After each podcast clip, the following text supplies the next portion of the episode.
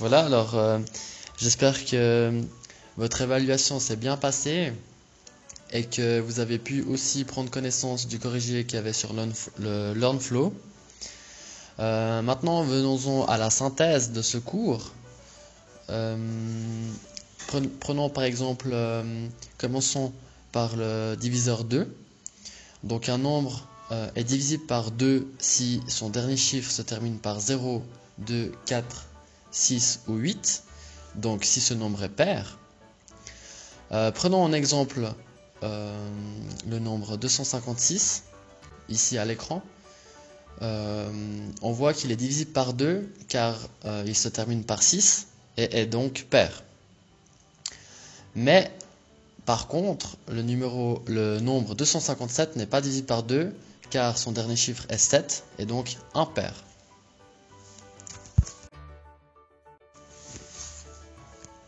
Sur cette slide, nous allons passer sur le chiffre 3. On sait que si un nombre est divisible par 3, lorsque la somme de ces chiffres est divisible par 3. C'est ce que nous avons vu jusqu'à maintenant. Donc si j'exemplifie tout ce qu'on a fait, je vais prendre en exemple le numéro 621. On sait que 621 est divisible par 3 car si nous prenons le 6 plus le 2 plus le 1 qui est égal à 9, 9 est bien divisible par 3, donc 621 est divisible par 3. Or, si je prends le chiffre 257, on voit que ce chiffre n'est pas divisible par 3 parce que si je prends le 2 plus le 5 plus le 7 qui est égal à 14, et 14 n'est pas divisible par 3, donc 257 n'est pas divisible par 3. Passons maintenant au, au diviseur 5. Euh, on sait qu'un nombre est divisible par 5 si son dernier chiffre se termine par 0 ou par 5. Euh, prenons tout de suite un exemple.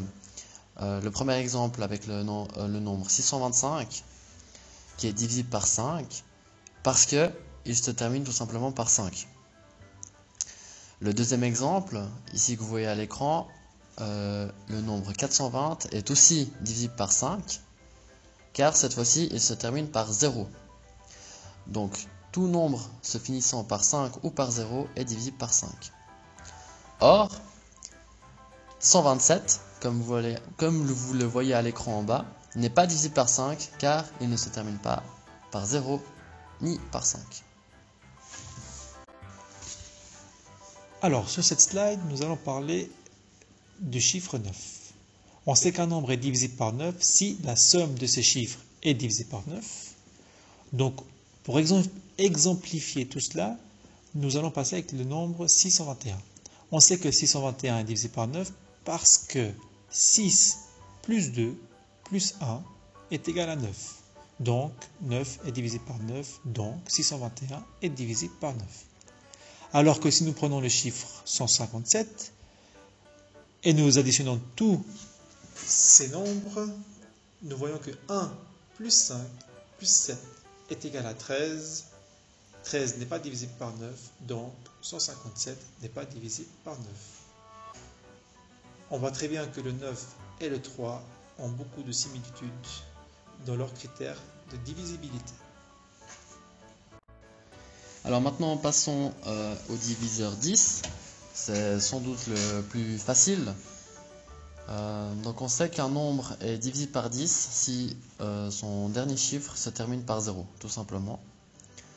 Euh, en exemple, nous avons le nombre 620 qui est divisible par 10, car tout simplement, il se termine par un 0. Or, 344 n'est pas divisible par 10, car son dernier chiffre est 4. Donc, 344 n'est pas divisible par 10, tout simplement. Alors, sur cette slide, on va parler de plusieurs diviseurs qu'un nombre peut avoir en commun. Comme vous l'avez vu jusqu'à maintenant durant les exercices, certains nombres ont des critères sur plusieurs diviseurs. Donc, si nous prenons en exemple le chiffre 90, nous voyons que 90 réunit tous les critères de tous les nombres qu'on a vus jusqu'à maintenant. Donc, 90 est divisible par 10 car son dernier chiffre est 0. 90 est aussi divisible par 5 car son dernier chiffre est 0.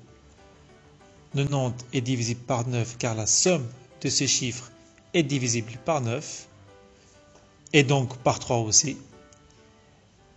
Et pour finir, 90 est aussi divisible par 2 car c'est un nombre pair. Donc nous voyons, nous voyons que le nombre 90 est divisible par les chiffres 2, 3, 5, 9 et 10, c'est-à-dire tout ce qu'on a vu jusqu'à maintenant. Alors voilà, maintenant nous arrivons euh, presque au terme de cette synthèse. Euh, ce qu'il faut retenir de ce cours, euh, c'est que les critères de divisibilité sont à apprendre par cœur. Donc il n'y a pas d'autre cheminement possible de les savoir.